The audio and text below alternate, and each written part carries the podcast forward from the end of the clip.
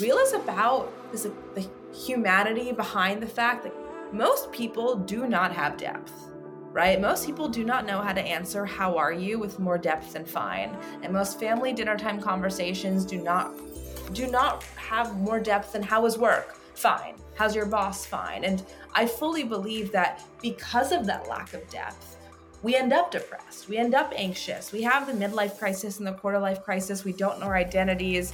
But the problem is not the depression or the anxiety. It's like, God, we live so much of our lives sleepwalking, right? We're not present. And like, what am I doing? Right. And I hope and trust that in 10 years, Real is going to build a world that has more of that depth and that presence, such that we can answer the question, How are you? with more authenticity than fine.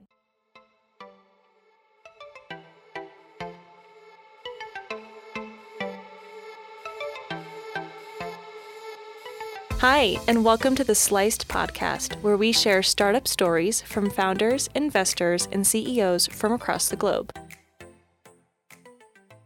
Hi, and welcome back to the Sliced podcast. I'm your host, Emily Ahrens. Today's guest is Ariela Safira, founder and CEO of Real. Real is a mental health platform on a mission to make mental health a priority. With both online and in person sessions, Real is not only normalizing mental health care, they are celebrating it. Hi, Ariela. How are you? Hello. I'm doing well. I'm so excited to chat. Oh, yeah. It's going to be fun. We have a lot of fun things to chat about. So we can kind of just jump right in. To start, I have some notes here. So I'm curious. It looks like you studied. I just want to jump right to this because I'm curious. Looks like you studied mathematics and comp- computational science. Is that how you say that? See, I can't even say it. That is, I yes. See, I those two things mean nothing to me. I like the hardest things in the world. What drew you to study that, and like, did you have a trajectory from there? Wow, I've never gotten asked this in an interview. um, we were very involved in math and science growing up. Uh, okay. Immigrant parents who definitely lived by math and science forever my older brother's a physicist. I went on to do math.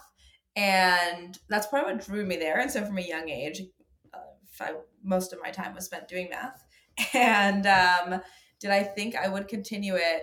I don't know. I, I was never really someone who made a plan for the sake of what I might be in six years. I did things I like doing it in the moment. And I mm-hmm.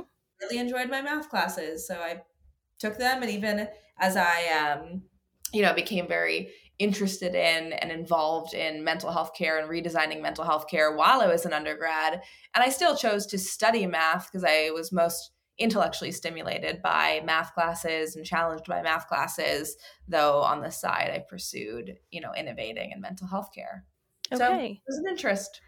Yeah. And so then master's in clinical psychology from Columbia. So what initially drew you to mental health? It looks like because then that's what you pursued later on.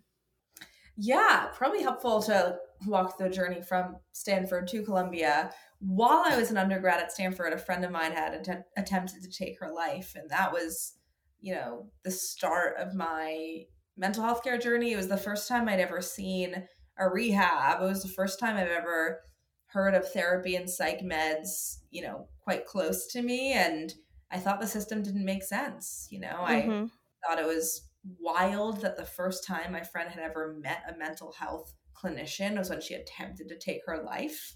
Right? It was like, wow, this is strange that we've never engaged with mental health care until like a really traumatic experience. Mm-hmm. And I thought the experience was dark. I've always said like I left her rehab feeling depressed and I wasn't the patient, right? Like how is this supposed mm-hmm. to be a place that empowers her and makes her feel um, prepared and safe to take on the world. So I I threw myself at the system then and I, uh, I got in touch with David Kelley, who's a founder of IDEO. We hit it off and ended up spending a few years working together on how can we redesign mental health care. I left Stanford. I thought I would drop out entirely to found Real. Um, and after a year away, David convinced me that if I want to change healthcare without a medical degree, it's going to be tough. If I want to do it without a bachelor's, good luck. So I came back and I finished the still in math. And uh, that's actually when I got back to Stanford when I met who would become our chief medical officer, Dr. Nina Vasan. She a professor of mine. Uh, I took her class called Innovations in Mental Health Care and she would eventually work at Real. Um, but yeah, finished up at Stanford and then went over to IDEO New York to work on how can we redesign mental health care. I went to Liverpool, England to work at what's considered the most innovative mental ward in the world. I biked across a few countries uh, to fundraise for suicide prevention. And then I went over to Cityblock, uh, the Google company designing a new primary care and behavioral health care system. And at that point, I thought, I've seen so many versions of mental health care and none of them work, right? I still look around and the people around me are not working on their mental health, right? Mm-hmm. My family is not working on it. My friends are not. This is not working. So I left to join Columbia's clinical psych program to train to be a therapist. And uh, while I was there, really being immersed in that system allowed me to better understand what does it mean to become a therapist what does it take to become a therapist um, who are the people who do and what does that system look like and um, then had the confidence and the certainty of i need to start this company so i dropped out of columbia successfully this time to found real and that was now three years ago Amazing. And tell us what makes Real different from other platforms. I feel like recently we've seen quite a few, which is great, emerging, but how is yours different? Yeah, so a lot of companies are building marketplaces of therapists. So think of like right. therapists, and from a member or consumer perspective, what you're getting is sort of, you know, um, a scheduling system, a yellow pages for clinicians for you to have one on one therapy. Real is really not building on that. Instead, and, and the reason why we're not building on that is obviously we don't have enough therapists in this country for more than 7% of the population to get access to care. So instead, what we're doing is building a new care model entirely and building a model that is based on a few key goals. One is this needs to be scalable enough and affordable enough to reach every American. Two, this needs to be provably clinically effective. We need to be able to see clinical outcomes. And three is we need to reach people before crisis right? A huge issue in mental health care. There is no engagement until crisis. It takes an average of 11 years for someone to reach care when they are facing symptoms of mental illness. We need to meet people sooner in that process and to build a system, and experience that they actually want to be a part of, right? They want to do regularly.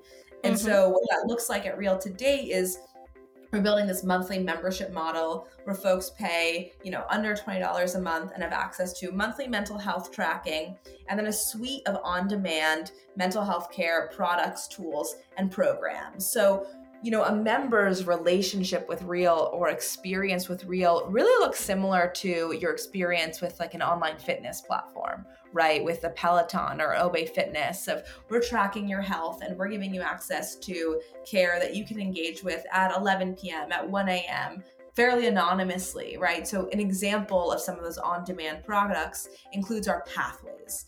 Our pathways are these eight session therapy programs, all delivered on demand. So, we have a pathway for forming a better relationship with your body image. We have a pathway for getting to know your depression inside and out and what that pathway experience looks like. It's best explained in example form. Say you're in the forming a better relationship with your body image pathway. You receive session one. What session one looks like is our therapist, Maddie Lucas, walking you through where does our perception of body image come from? right? And during that session, she's asking you to think through, think of the first time one of your parents or guardians or role models talked about their own body, right? And think of when was the first time you looked at a mirror and really questioned your own body, right? When did you stop and think, like, is this body good enough? And, um, you know, going through that in a 45 minute session, and it's delivered in an on demand class, like an on demand Peloton class mm-hmm. might be delivered. And then you're given a reflection to journal on the past and a challenge to actively practice behavior change go forward. And right. that enables, obviously, and I'm going to shut up soon, is oh. um, you get to engage with pathways whenever works for you. And also, you know, because of the on demand nature, your identity isn't shown to other mm-hmm. members, to a therapist. And what we're seeing that results in is people being willing to engage with care they otherwise are not comfortable engaging with, right? Yeah. Your topics, your insecure topics. That's so neat. I love how it's all, you know, wrapped up into one kind of like a workbook type module seems like situation, which is really unique. And it looks like you guys do member only events and things like that. So you're engaging in that way as well. Yeah, so it sits on top of all those on demand experiences. There's also the opportunity to engage with our therapists live. Um, Great. So in those event forms. That's really neat. Did you ever think, pivoting a little bit, did you ever think you'd become an mm-hmm. entrepreneur? I don't think I would have been surprised if you told me I'd become an entrepreneur, but I'm not someone who ever made it my goal to be entrepreneur. My right. goal was to build a better mental health care system. And if that requires me being the entrepreneur behind it, I am willing, but the net goal is not just to be an entrepreneur. Mm-hmm. I'm curious what your experience has been like, especially as a female founder, going through the fundraising process. Yeah, well, I've never been a male founder, so I'm not sure how it compares. But um, I have been so fortunate to have met so many investors who champion real and understand the needs of real. And I I think it's because real is a very smart idea, you know, not just in terms of how not just because our, our country desperately needs better solutions to mental health care, but because we really are solving for the pain points that today's models don't right mm-hmm. you know mm-hmm. our, we, we need to think more innovatively if we want to build a care system that reaches the entire country and real does that and the first round of funding was probably a lot harder than the later ones um, but i've been so fortunate that the past few rounds have been um, you know i've been we've been preempted by investors we have a lot of people eager for real and eager for real to grow more aggressively. Mm-hmm. Can you think back to an obstacle that you had to overcome, maybe in the beginning or maybe not, um, as a founder? Of course.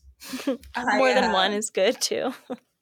yeah, I mean, I founded Real when I was 24. And at that point, I basically had not had a full time job for more than 10 months at any one place. And so certainly there was questions from investors, rightfully so, around um, can someone who is 24 years old build up a company whose you know financial model is showing it's going to grow in this way in the next few years and mm-hmm. Mm-hmm. i had to overcome that by i don't know I, I feel so fortunate there's some luck at something being your first time that everything I saw as like an opportunity to prove more as opposed to a like frustration for having to prove. So, you know, early on, Real's first round of funding was raised to build a brick and mortar location. It's what I'm sitting in today. And as you can imagine, there's even more risk there for an investor to put in that size, mm-hmm, that mm-hmm. money into something that um, returns as little as a brick and mortar experience returns. And you know, very early on, I got in touch with Anu Duggal, who is the founder of Female Founders Fund. At that point, I did not have a model, I did not have a deck.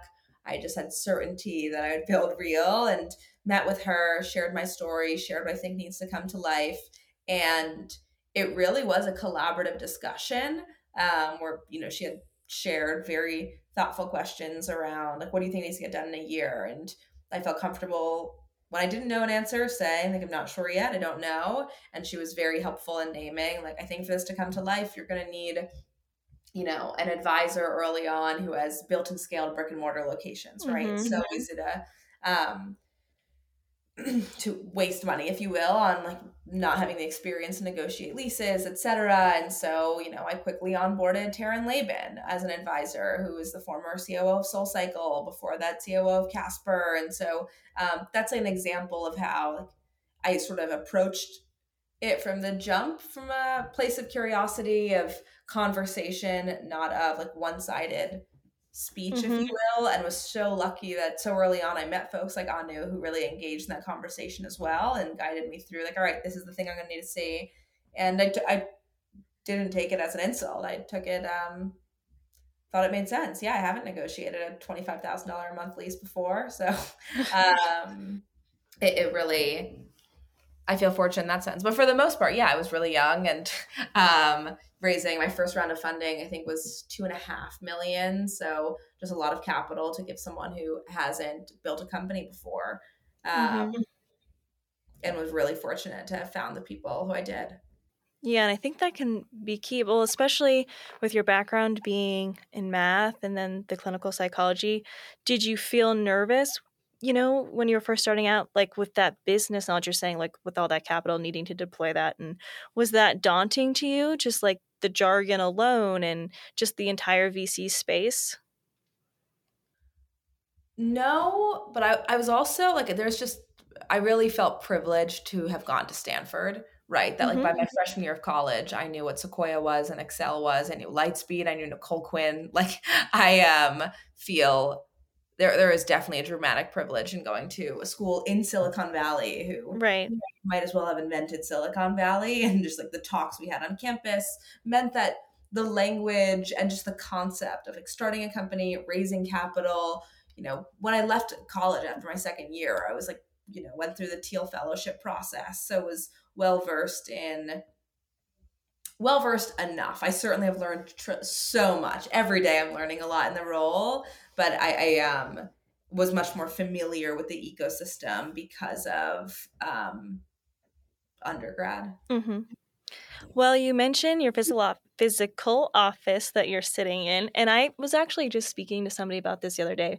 But I think, especially with COVID, we've seen like a huge lens, if you will, on like culture, company culture, right? They're calling it the great resignation, et cetera, et cetera. How important is office culture to you and to Real? And can you kind of speak on what we're seeing change within that? Yeah, so we basically launched in the pandemic, right? Like we mm-hmm. didn't mm-hmm. when when the pandemic hit, we might have had, I don't know, 10 full-time employees if that. And so I again feel pretty fortunate that we didn't have to evolve our ways of working from IRL to remote. Instead, we built from scratch remotely. And we also, most of our remote time, we were still a small enough company that it was a lot easier to build new ways, um, remain in touch.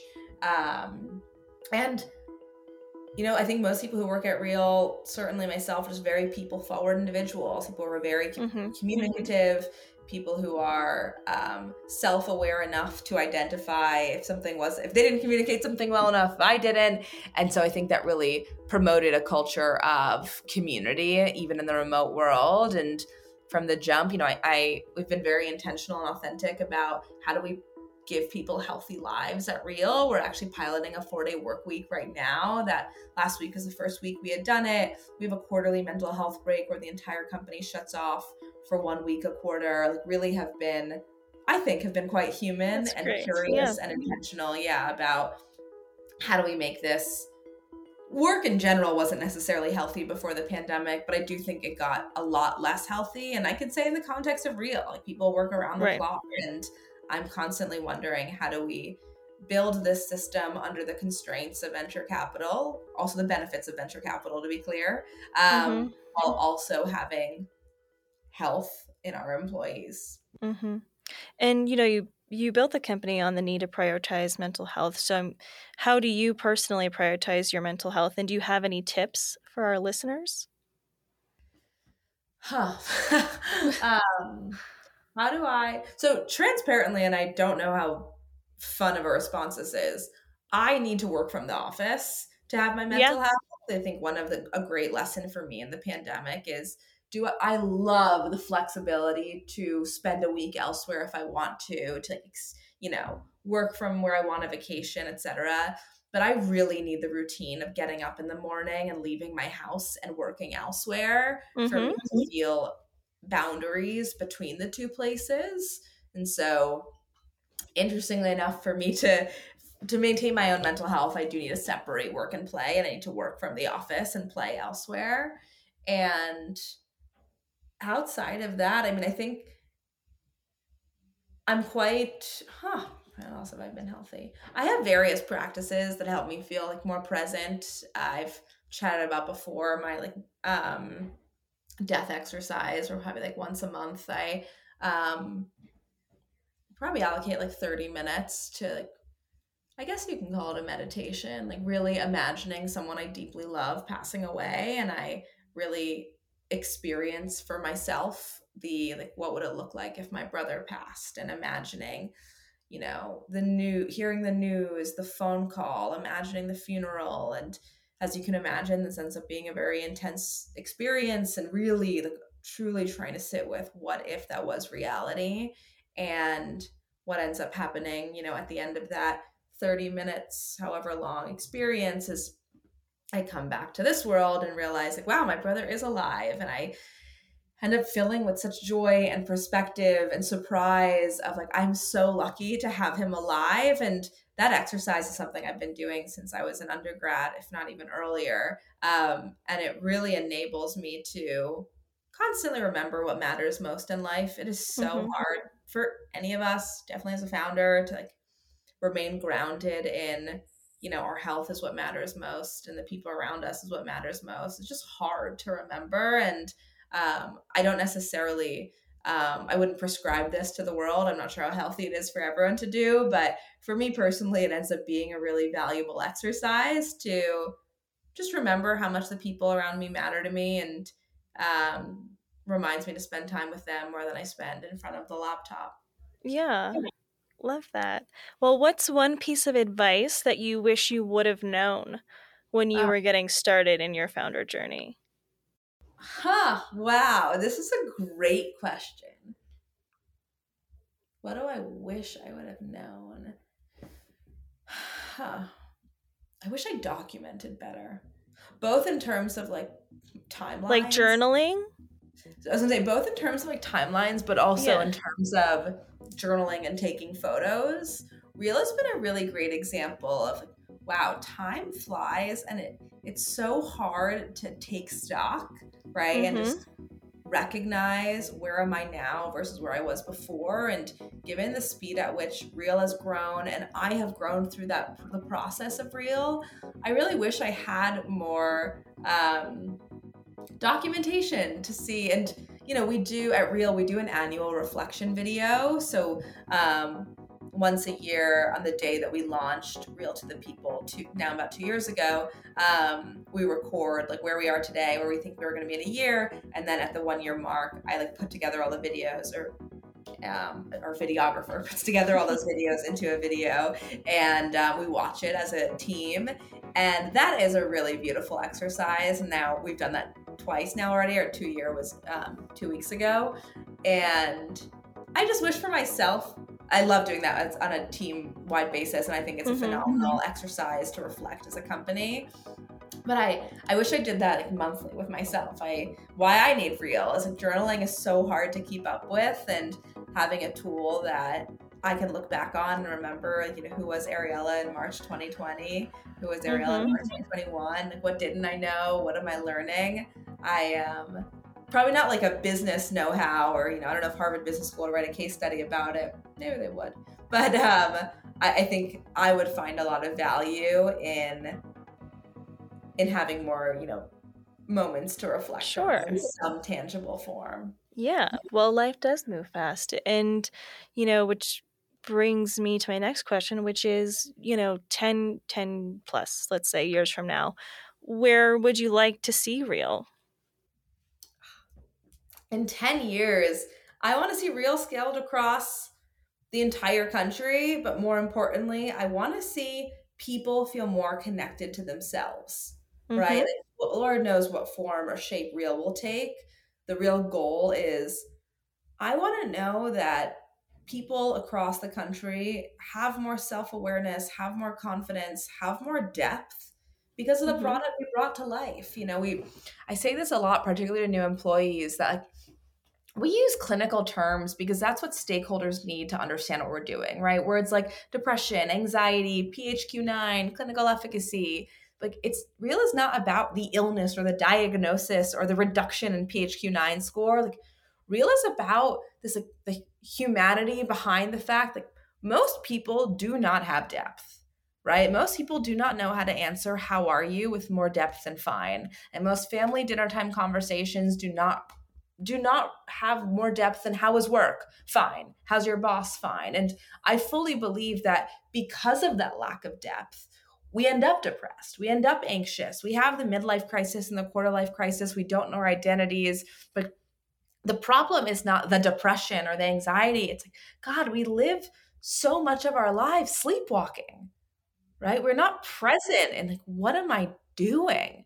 Right. And I hope and trust that in 10 years, Real is going to build a w- world that has more of that depth and that presence, such that we can answer the question, How are you? with more authenticity than fine.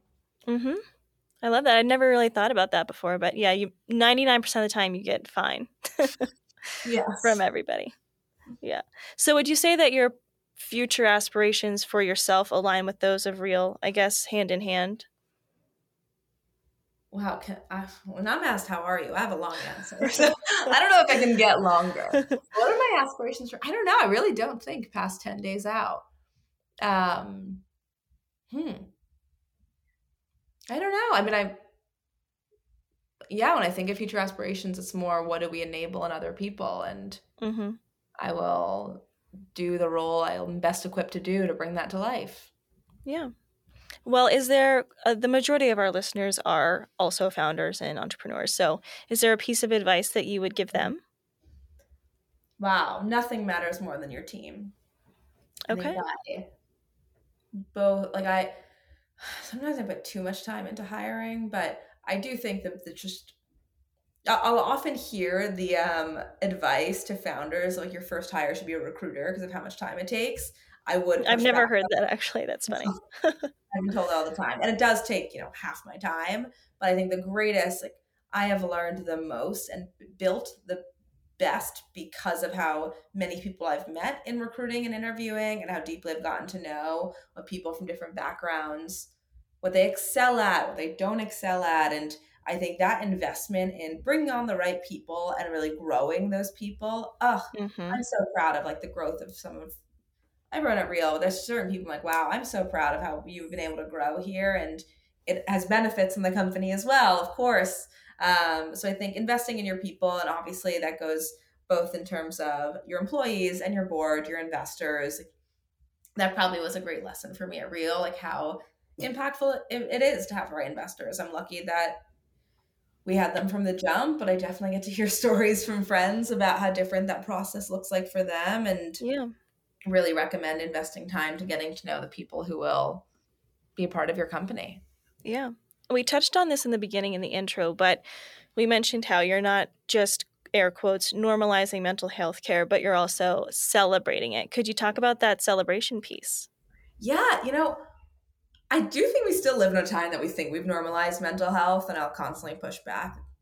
We have not. It still is probably a minority of my friend group who practices mental health. It's mm-hmm. not a majority. Like it is more of a statement to be someone who goes to therapy than it is a statement to not go to therapy. And like, normal would mean you're the strange one if you don't go. Right. Um, celebrating it is like this should be a part of our dinner time conversations, right? Understanding like what you know why is it that you feel traumatized? And similarly why do you feel so wonderful? Like that needs to be what we talk about in workplaces it needs to be we talk about with friends and it needs to be something we reward right? And like there's richness in understanding yourselves yourself deeply. There's richness in being able to talk through like what happened to you as a child? What happened to you last week? And what how does it impact you today? And I celebrating mental health means having those conversations um, and celebrating our peers for having those conversations, not just in um, you know random or one time moments, but always. Mm-hmm. Yeah.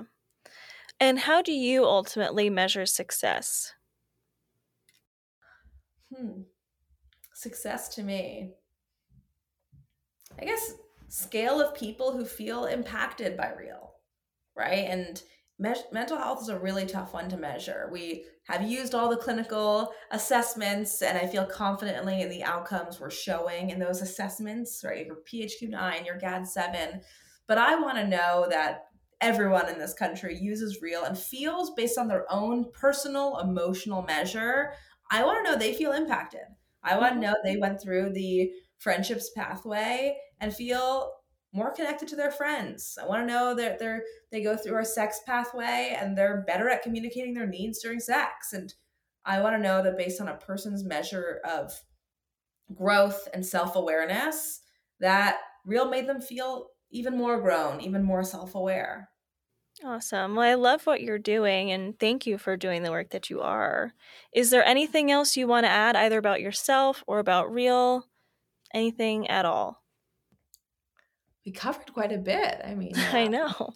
We try. I mean, I, I, mean, obviously, and I trust every founder on this shares it. Like, oh, it's not easy. The job yeah. is so hard, and you're doing so much at once and learning so much at once, and having people in your corner um, having close friends who do not represent people who have equity stake in your company is so important in making it through, right? And having yeah people who love you who will not cash out on real is really valuable. Yeah. Well, thank you so, so much for joining us. It was such a pleasure chatting with you. I love what you're doing. I will make sure I tell my friends about it. and um, thank you so much. Just really appreciate your time today. Of course. Thank you for having me. This was so wonderful. Thank you for listening to today's episode of the Sliced Podcast. If you're interested in sponsoring an episode of Sliced, please email newsroom at startupblogpost.com and follow us on Instagram, Twitter, and Facebook.